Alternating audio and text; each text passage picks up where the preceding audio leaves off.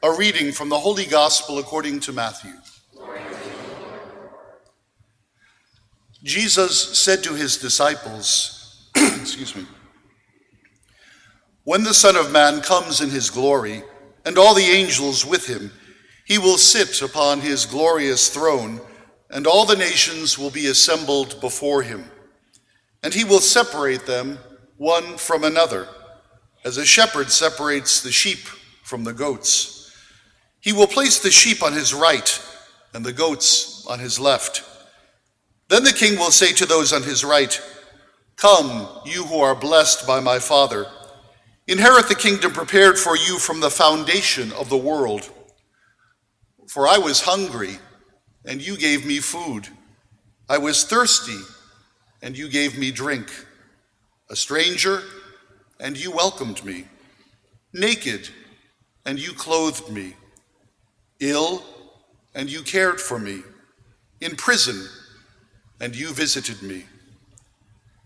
Then the righteous will answer him and say, Lord, when did we see you hungry and feed you, or thirsty and give you drink?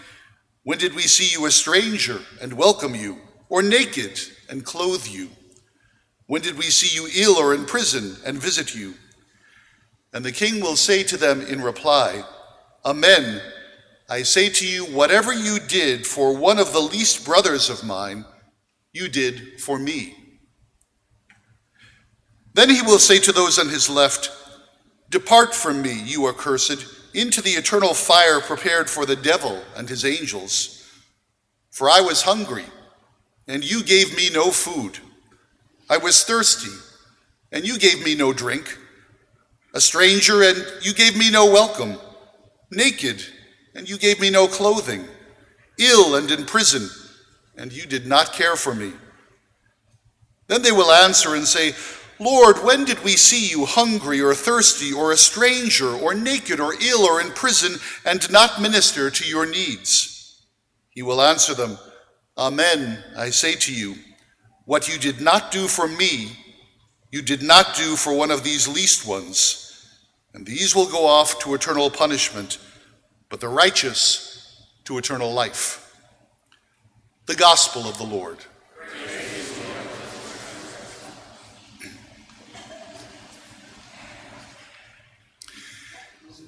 Today we celebrate the solemnity of Christ the King. What is a solemnity? It's the highest rank of all the days in the church calendar, right up there with Christmas and Easter.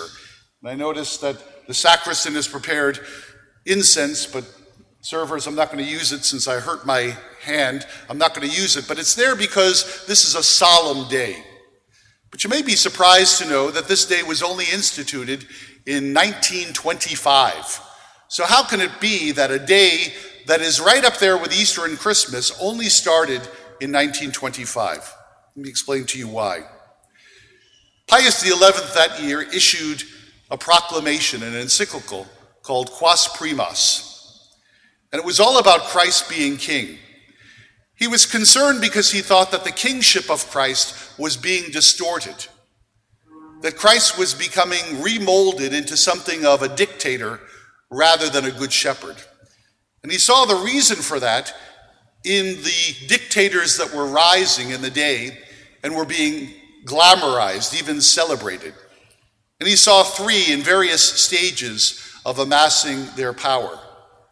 In his own country, in Italy, Mussolini had already been in power for two years, and now he was assassinating all of his rivals. And that very year, he eliminated freedom of speech and freedom of the press. The people were enslaved at this point, but didn't realize it. They still saw Mussolini as something wonderful and celebrated him. Stalin was just a little bit behind in Russia. Lenin had died the year before, and Stalin was following Mussolini's playbook, eliminating his rivals and slowly amassing power. And the more power he got, the less power the people had. And then finally, Hitler issued, published his first volume of Mein Kampf that year, and reconstituted the Nazi Party in his own image. Pius XI was concerned about how Jesus would be viewed in light of these three dictators. Was he the strong man who took no prisoners, or was he loving and merciful. And so, in that encyclical, Pius XI talks about the proper use of power. What is power there for? Is power there to suppress people or to serve people, as Jesus did? Is power there to intimidate people or to inspire people, as Jesus did? Is power there to coerce people or to collaborate and empower people, as Jesus did? And he predicted that all these dictatorships would fall, that this kind of illegitimate use of power would never remain, and only Christ's reign would persist. Only Christ's reign was truly legitimate. And he challenged the people of the world to consider how they use power. Because all of us have models for the use of our power. Would they choose a dictator for their model, or would they choose Christ? How will they use every dollar in their wallet, every bit of authority in their job, every bit of authority in their family? Who will that power be patterned after? And I can tell you that this is not just a theoretical issue, because it really made a big difference in the country of Denmark in World War II. It had a practical import. In 1940, the Nazis invaded Denmark, and they thought, looking around at other countries that had been invaded, there's no use in resisting, and maybe if we don't resist, we'll be treated better. And sure enough, that's what happened. They were treated relatively well by the Nazis. And even the Jews did not suffer quite the level of persecution that they did in other countries. But in the fall of 1943, some German officers who were somewhat sympathetic leaked it to the churches in Denmark that now the Nazis were going to come down harder.